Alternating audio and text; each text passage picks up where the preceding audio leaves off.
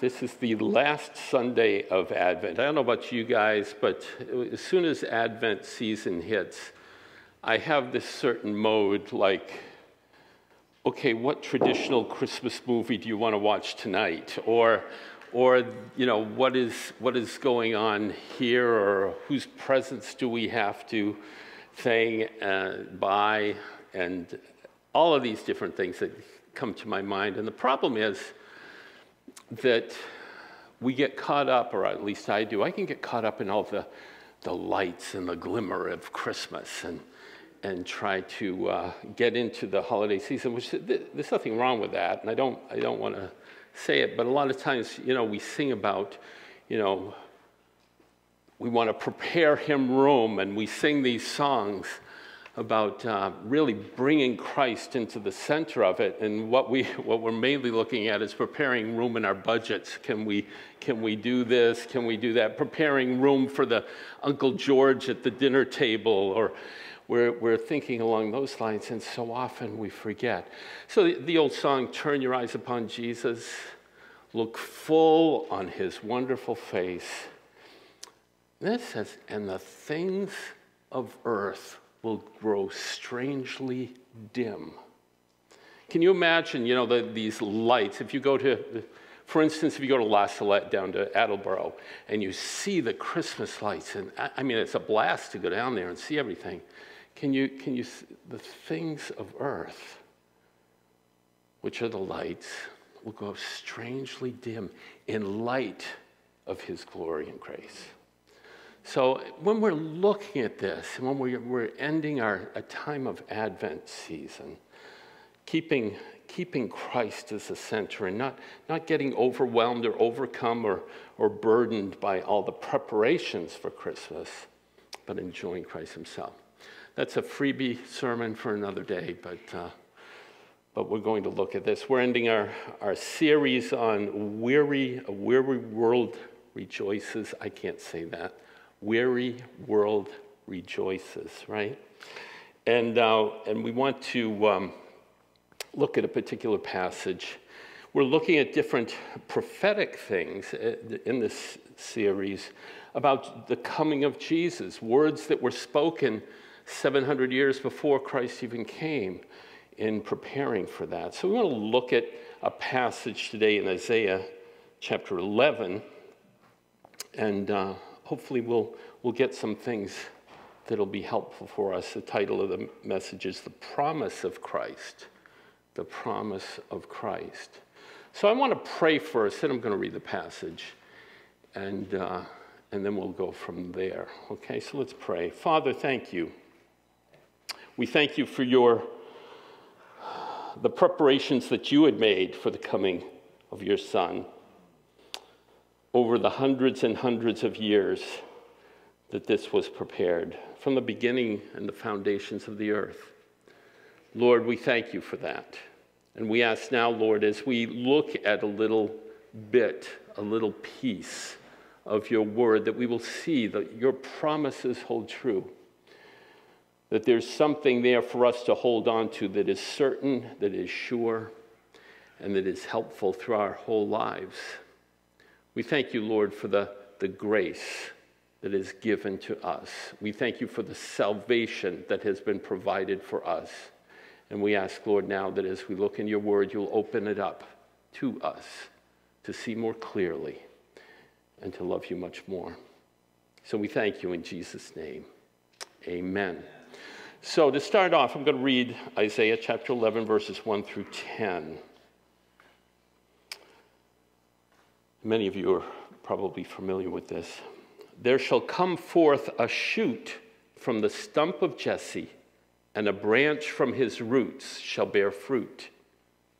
And the Spirit of the Lord shall rest upon him the Spirit of wisdom and understanding, the Spirit of counsel and might, the Spirit of knowledge and of fear of the Lord and his delight shall be in the fear of the Lord. He shall not judge by what his eyes see or decide disputes by what his ears hear, but with righteousness he shall judge the poor and decide with equity for the meek of the earth.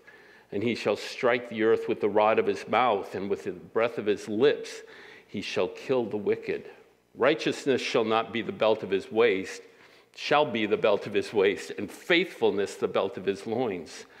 The wolf shall dwell with the lamb, and the leopard shall lie down with the young goat, and the calf, and the lion, and the fattened calf together.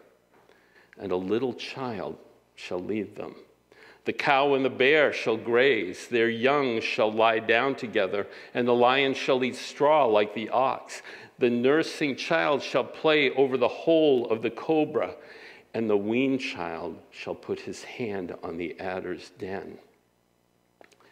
They shall not hurt or destroy in all my holy mountains, for the earth shall be full of the knowledge of the Lord as the waters cover the sea. In that day, the root of Jesse, who shall stand as a sign for the peoples, of him shall the nations inquire, and his resting place shall be glorious. Okay, so let's look at, at this. Again, the title of this, the promise, the promise of Christ. And I, I, when you look at promises, you, you wonder about certain things. What is a promise? A promise. It's really an assurance of something that's going to happen. When you promise something, you're giving an assurance that something is going to happen. Something is going to be done that you can rest in. There could be an expectation of that thing that's going to happen because it's promised you. It's something that we can hold on to, that we can grab a hold of that's encouraging. Now, the promises of Christ are throughout the Bible. I mean, there are, there are many, many, many promises, and they are very assuring and they're very certain. They're encouraging, they're hope filled. They're envisioning, they're, they're even steering, they kind of steer our lives by what the promises of God are, by what God says. God's word, scripture, is really, I, I look at it as a log book of the promises of God. There's a log book of his promises. Jim mentioned uh, John 3:16. For God so loved the world that he gave his only begotten son so that whosoever believes in him will not perish but have everlasting life. It's probably the only verse that I can quote halfway de- decently, which is mixed up of all different versions that I've read. But it's one of those promises. Whosoever believes in him will not perish, but have everlasting life. So there's, there's help here for us in these promises.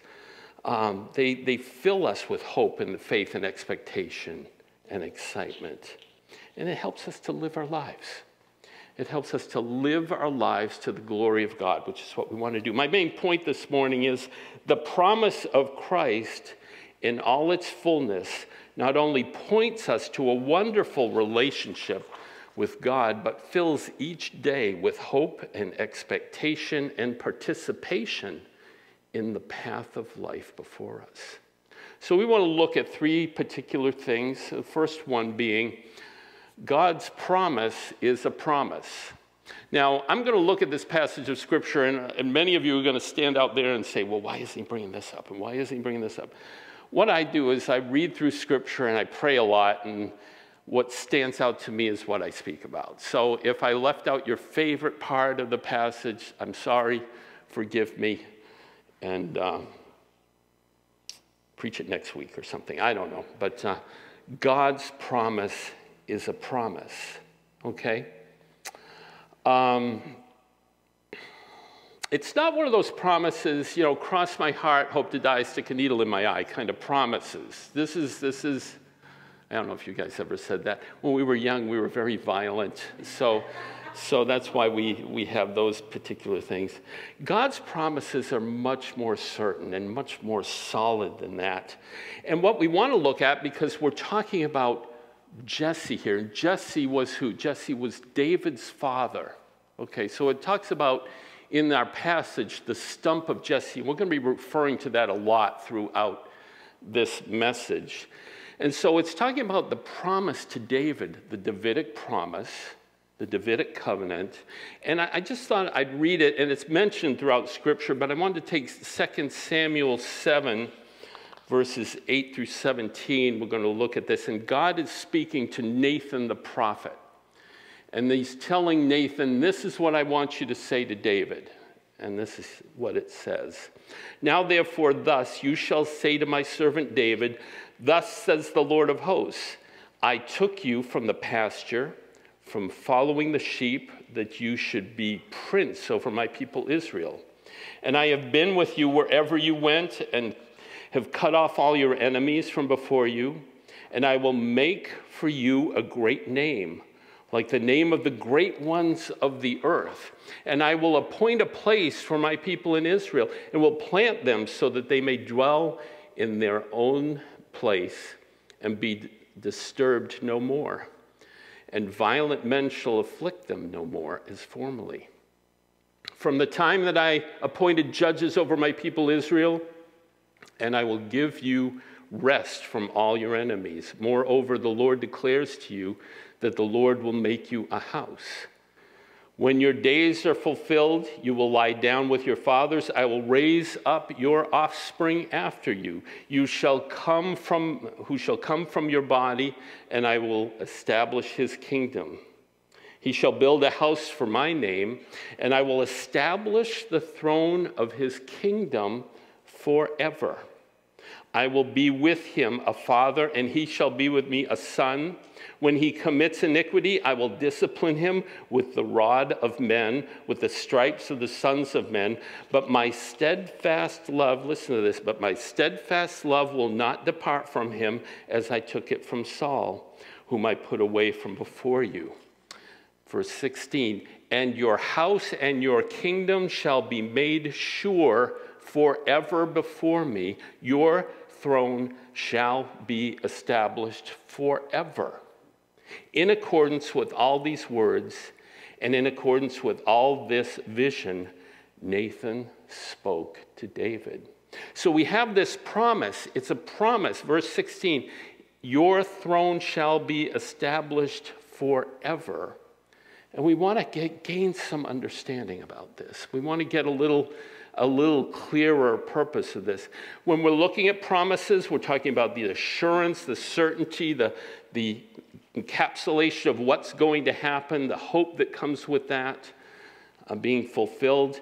And when we look at covenant, when we look at a covenant, we look at an alliance or a pledge between two people. And God made this alliance and pledge an agreement with David and God keeps his word.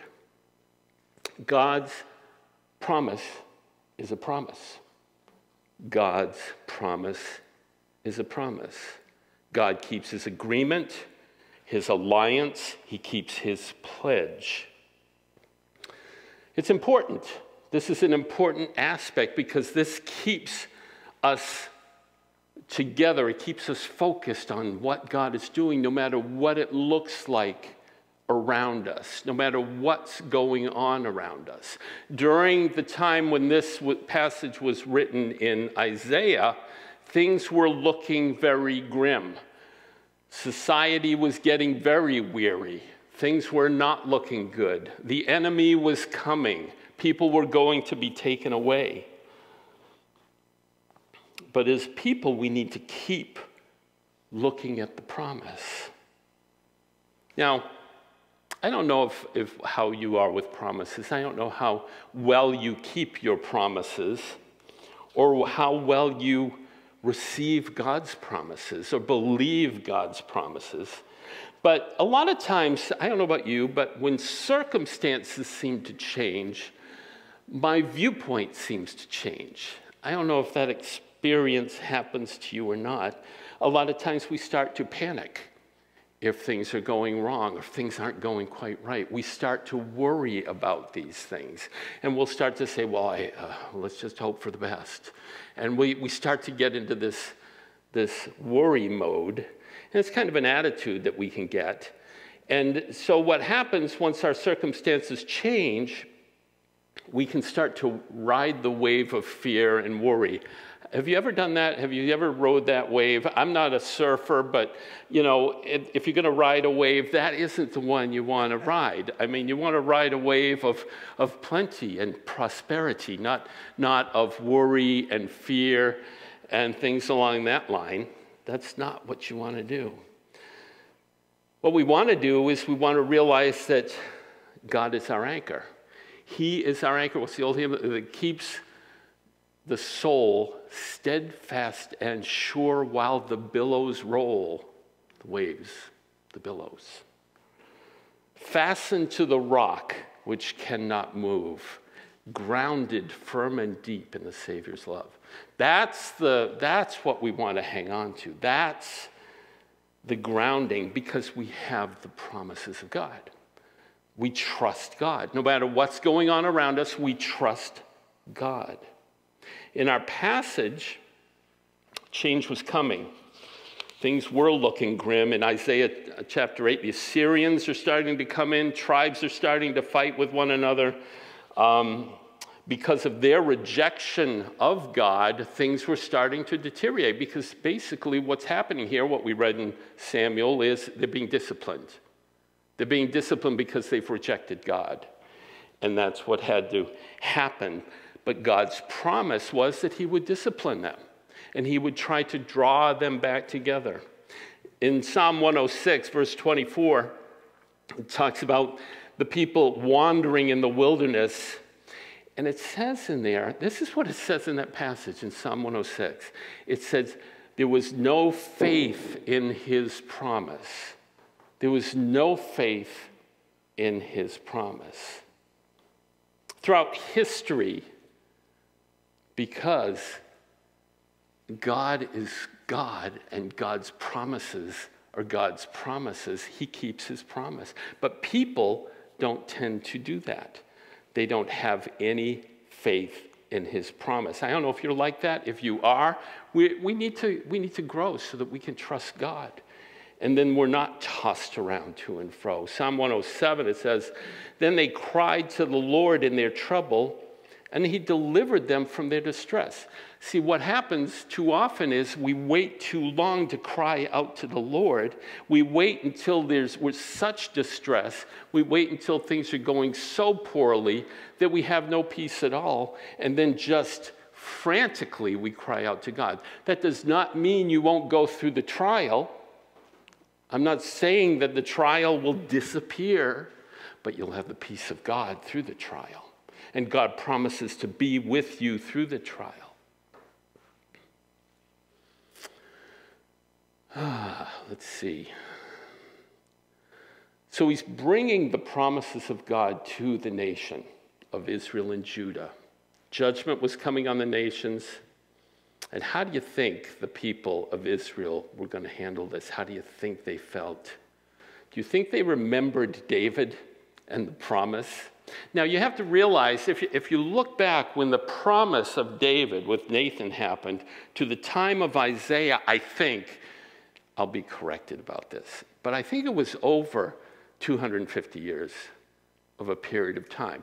When you think about that, how many of you know all the details about George Washington?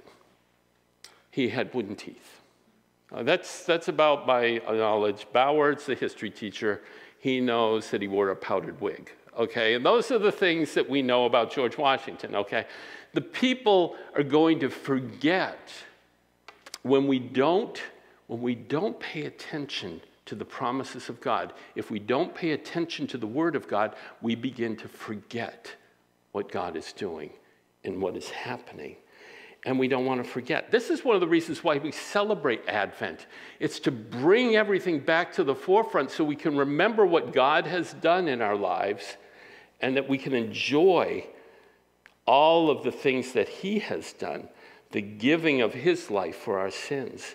So the nation was faltering because of all of this.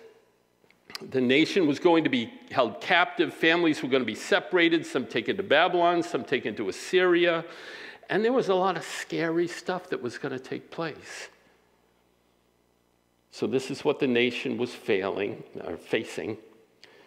And in seeing this, God brought up something about David.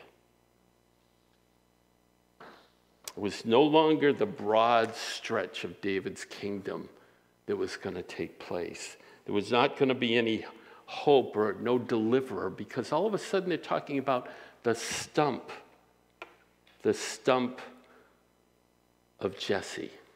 The stump of Jesse. It's a typical story of the nation of Israel. They're always up and down, aren't they? Isaiah 10:33, it was Assyria that was going to come become the fruitful tree. It wasn't Israel. It wasn't Judah. It was going to be Assyria. And the people of God was going to be cut down. A stump was going to be left in the yard, so to speak. What hope is there in that? It's a reminder, basically, a stump is a reminder of what used to be there. And that's why it's put in there that way. It's no longer going to be a thriving kingdom and a thriving people. See, prophets are for the purpose of causing a wake up call. This is why prophets come. This is why God has prophets come. They sound a wake up call. We should look at God's word the same way. God's word is prophetic.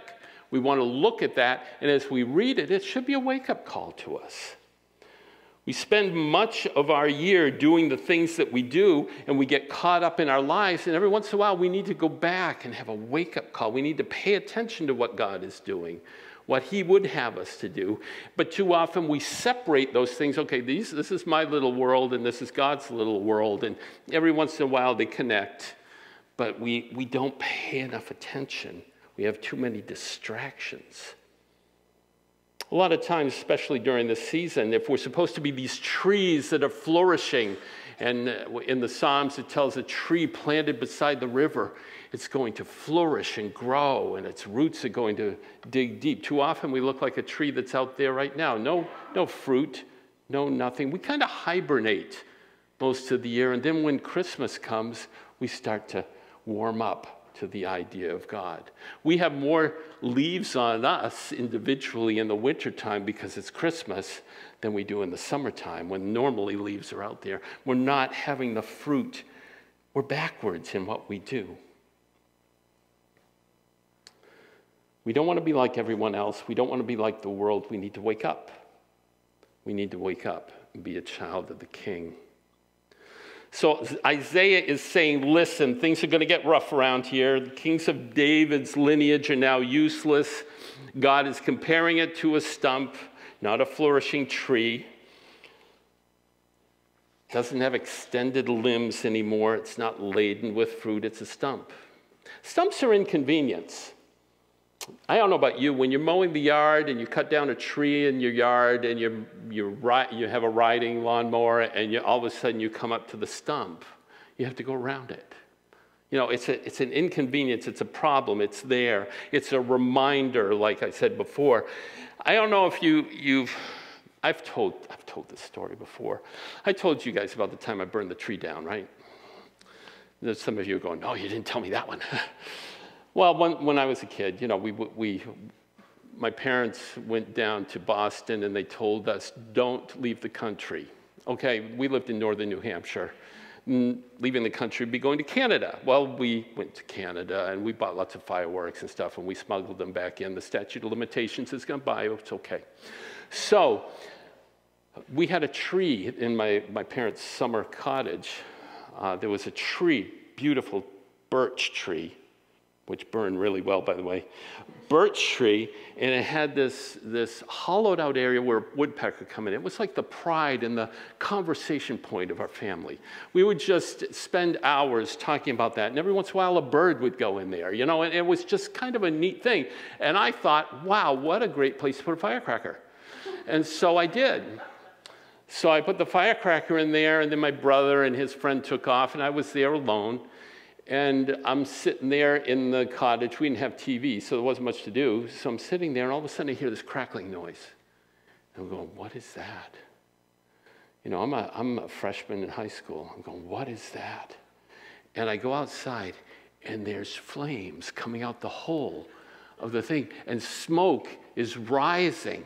And I'm going, oh no. And fortunately, we were right by the pond, and I was getting buckets of water, and I'm just pouring this water, throwing it in the air. Finally, it goes out, thank God. And I'm thinking, okay, the, the whole forest didn't burn down. I got it out. I probably should have called the fire department, but I didn't.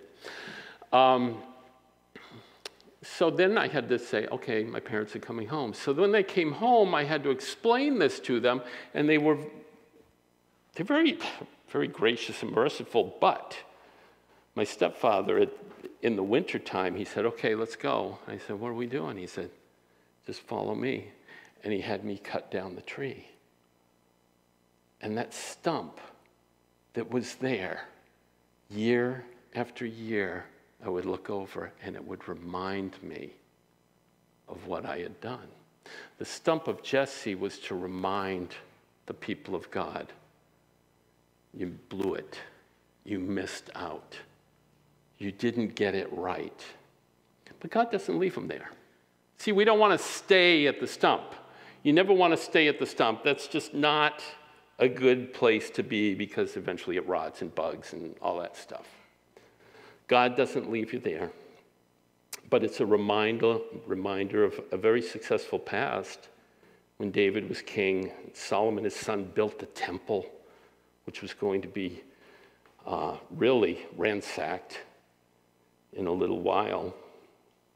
But now there's only a stump to remind them of God's promises. But God's promise is a promise. We want to remember that God's promise is a promise. So, where's the promise in that? Let's go to our second point. The second point is the promise is in the stump. The promise is in the stump. And this is where God shines through Isaiah in our passage that we're supposed to pay attention to. Uh, let me read verses uh, 1 through 3 again in chapter 11 it says, There shall come forth a shoot from the stump of Jesse, and a branch from his root shall bear fruit. And the Spirit of the Lord shall rest upon him the Spirit of wisdom and understanding, the Spirit of counsel and might, the Spirit of knowledge and the fear of the Lord. In the first part of verse 3, and his delight shall be in the fear of the Lord. There's going to be some new growth here. There's new growth out of the stump of Jesse.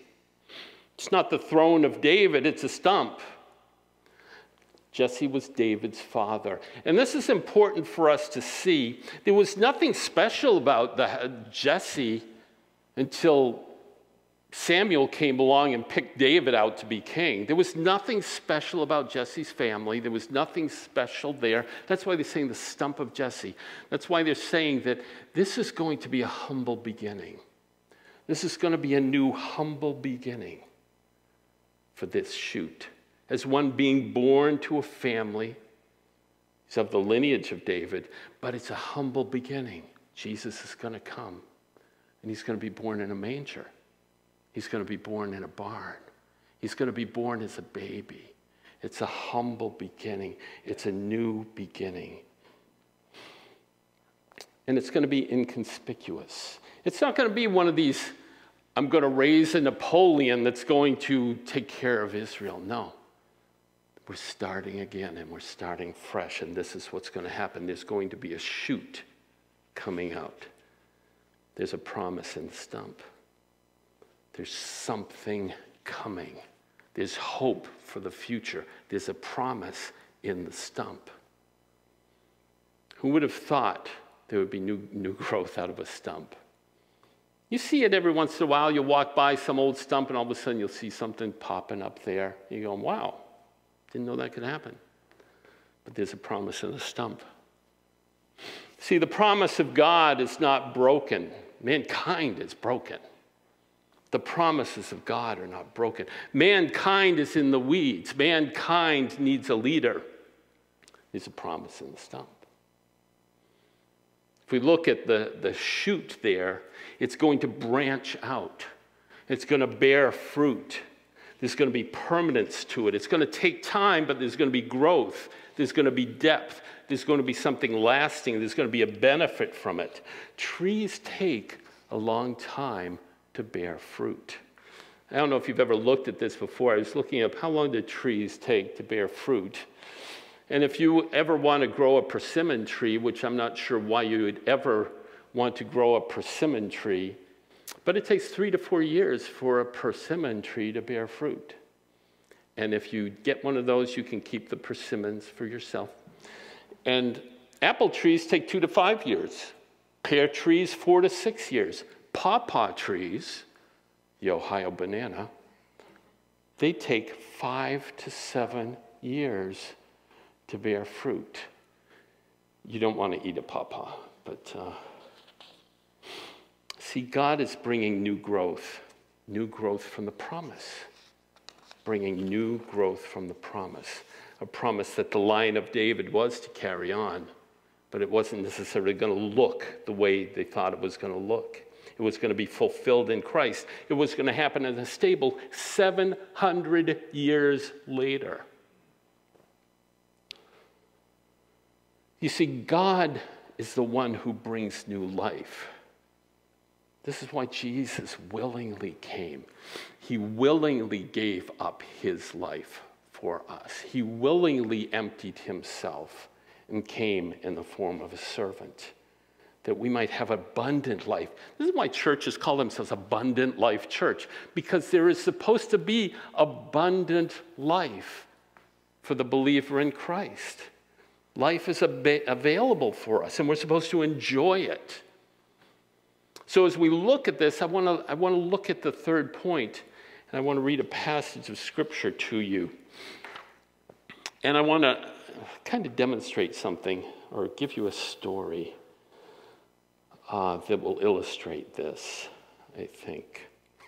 But let's look at um, the, last, the last point is the promise is miraculous. It's a miraculous promise verses 6 through 9.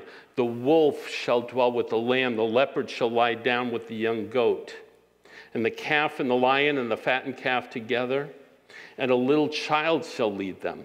The cow and the bear shall graze, their young shall lie down together, and the lion shall eat straw like the ox. The nursing child shall play over the hole of the cobra, and the weaned child shall put his hand on the adder's den. They shall not hurt or destroy in all my holy mountain, nor the earth, for the earth shall be full of the knowledge of the Lord as the waters cover the sea. The thing is that what, what this is saying is it's going to be a miracle. I'm not going to get into the actual, I mean, you can get every view imaginable about what this means, but I'm going to keep this simple because it's me. God does miraculous things. God changes lives. It's as simple as that. God changes lives. He does naturally the impossible. He delivers us from things. He raises people from the dead. These are impossibilities in ourselves. Only God can do these things. He's bringing a kingdom out of something that's dead. He brings a person that's spiritually dead to life. I want to read Ephesians 2 1 through 10 real quick. And I, think this kind of says, sums it up. I know it's a lot of verses, but it says, and you were dead in your trespasses and sins. This is, this is what Paul is telling the Ephesians. You were dead in your trespasses and sins, in which you once walked, following the course of this world, following the prince of the power of the air, the spirit that is now at work in the sons of disobedience. That's society today, among whom we all once lived in the passions of our flesh, carrying out the desires of the body and the mind, and were by nature children of wrath like the rest of mankind. But God, being rich in mercy because of the great love with which He loved us, even when we were dead in our trespasses, made us alive together with Christ. By grace, you have been saved and raised us up with him and seated us with him in heavenly places in Christ. It's a positional aspect of being a Christian. So that in the coming age he might show the immeasurable riches of his grace in kindness towards us in Christ Jesus. For by grace you have been saved through faith, and this is not your own doing. It is a gift of God, it's a miracle of God not a result of works, so that no man, no one may boast. For we are his workmanship, created in Christ Jesus for good works, which God prepared beforehand that we should walk in them. God does an incredible, miraculous work in the life of a human being. I want to tell you a story. I'm not going to use the rest of the message. I'm going to tell you something else. Last night, well, last Monday, we found out uh, a friend of ours that we went to high school with and we went to college with, uh, and we haven't kept track. I mean, we weren't close because Roxanne's brother was very close to him. But uh, we weren't, but we knew who he was. He knew who we were. I played golf with him once, which was a, a real disaster. He was so into sports. Short little guy, so fired up about sports and just and he gave he gave me an old golf bag which was like from the 1920s and he made me carry it around. I was a real spectacle that time. It was the last time i played golf. But anyway um, but he passed away. And Roxanne and I were able to watch, because it, it, was down in Florida, the funeral, the memorial service was two days ago, and last night I sat down and I just watched some of what people said about this guy whose name was Dean. And if, if you were to know Dean, he came from a very, well, he came from Roxanne's neighborhood, a very poor neighborhood. Uh, he came from a very poor background. There was a lot of abuse, there was a lot of poverty. Uh, the guy didn't even in college know how to tie his shoes because nobody taught him. Um, and his father left them, his family. There were four kids in all, I think. And, uh, and basically, uh, what happened is he started to become like his father. He started drinking in high school, still into sports. Uh, he was the goalie of the soccer team. I mean, the guy was incredible, good sportsman. And um, as he was uh, just getting more and more trouble, really his life, his life was a stump. There was no life in him at all. It was a stump. There was no purpose and what he was going through. He had no vision. He was just becoming angry. He was just getting drunk all the time. And he was just trying to live life, and he was just going to become what his father was.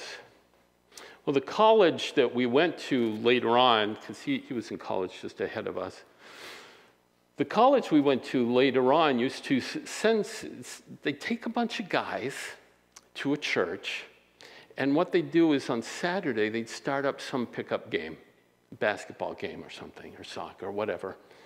And what they do is they bring these guys, these college guys that play sports, and they have this game and they beat the snot out of the, all these other local players.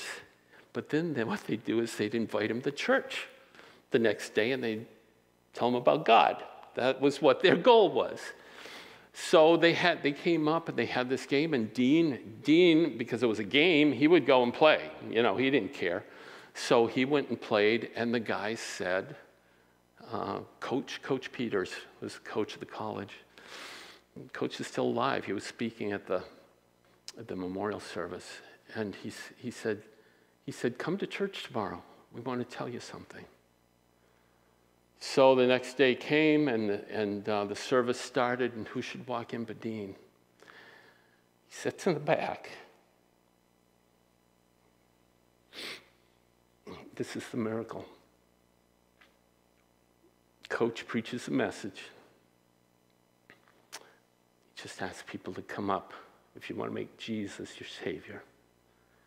Dean gets up and he walks down, and he never looked back. Never looked back.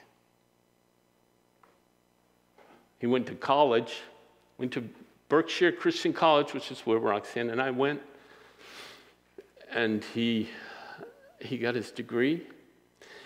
He didn't know how to study. He had no idea how to study. So he asked God to help him study. He ended up getting his master's degree. He ended up starting a couple of different churches. He ended up marrying a wonderful woman, had four kids, three kids, and, uh, and he lived his life to the glory of God. There's one story where he was down in Georgia for a while. I think it was for a summer. He was doing youth ministry down there. He and the pastor shared the parsonage of the church. And every once in a while, a couple of days a week, Dean would just disappear. And the pastor was going, I wonder where he's going. And he'd just disappear for the day. And then, uh, and then he'd come back. And so one day, you know, Chet, who was the pastor, said, Dean, Dean where, where are you going? He said, Hey, why, why don't you come with me? Why don't you come with me? I'm going down to the docks. This was down near Savannah, Georgia. So they go to the docks in Savannah, Georgia, and what Dean would do is he'd wait for the ships to come in, and the, the international sailors or workmen, longshoremen would come off the ships, and they'd start a soccer game, and they'd play soccer. So Chet goes with Dean down to the docks, and as soon as they enter in, all of a sudden everybody's saying, Hey, Dean! Hey, Dean! Everybody knew on the docks who Dean was. And Dean would get to know these people, and then he talked to them about the Lord. I mean, it was a gift. And he did that his whole life. Dean was a stump. He started out as a stump. All of a sudden, a shoot came forth. A shoot came forth that changed his life, that changed the course of his life. And that's what's supposed to happen in our lives. If you feel if you feel, and I'll close with this if you're a Christian and you feel like you're a stump, there's supposed to be a shoot in there. You need to reconsider whether you're even a Christian or not, because there's hope in being a Christian. If you're not a Christian, you can have a shoot grow up in you. You need to ask Jesus to come into your life. That's the difference. If we're Christians and we're just stagnating, there's something wrong. We need to evaluate and see what's going on. But I want to pray for us because God has much more for us. If you're a believer in Christ, He does not want you to be stagnant. He doesn't want you to bind up your roots so the shoot only goes so far. He wants you to become a flourishing tree. He wants you to bear fruit as well because that's what Jesus does. And He wants us to be more and more like Him. So let's pray. So, Father, thank you. Thank you for your promises. Thank you, Lord, that a promise of God is a promise of God. It's never broken, it's always true, and we can hang on to that. We thank you, Lord, that it is not you who save, uh, who, who leaves us unsaved, but you raise us spiritually from the dead. Though we walked in our trespasses and sins, you brought us to new life. You brought us to a place of knowledge of you. You changed our lives. And I pray, Lord, that you would revive our hearts once again to what you're doing. Revive our hearts once again as we look back at what we were before Christians. Help us to recognize that we were just stumps and Lord, help us to see the miraculous change that has happened in our lives. You are a miraculous God. So we pray, Lord, help us. Help us, Father, to run after you, as Dean did, as others have done. Lord, that's our hope and our desire. So we thank you, Lord, in Jesus' name. Amen.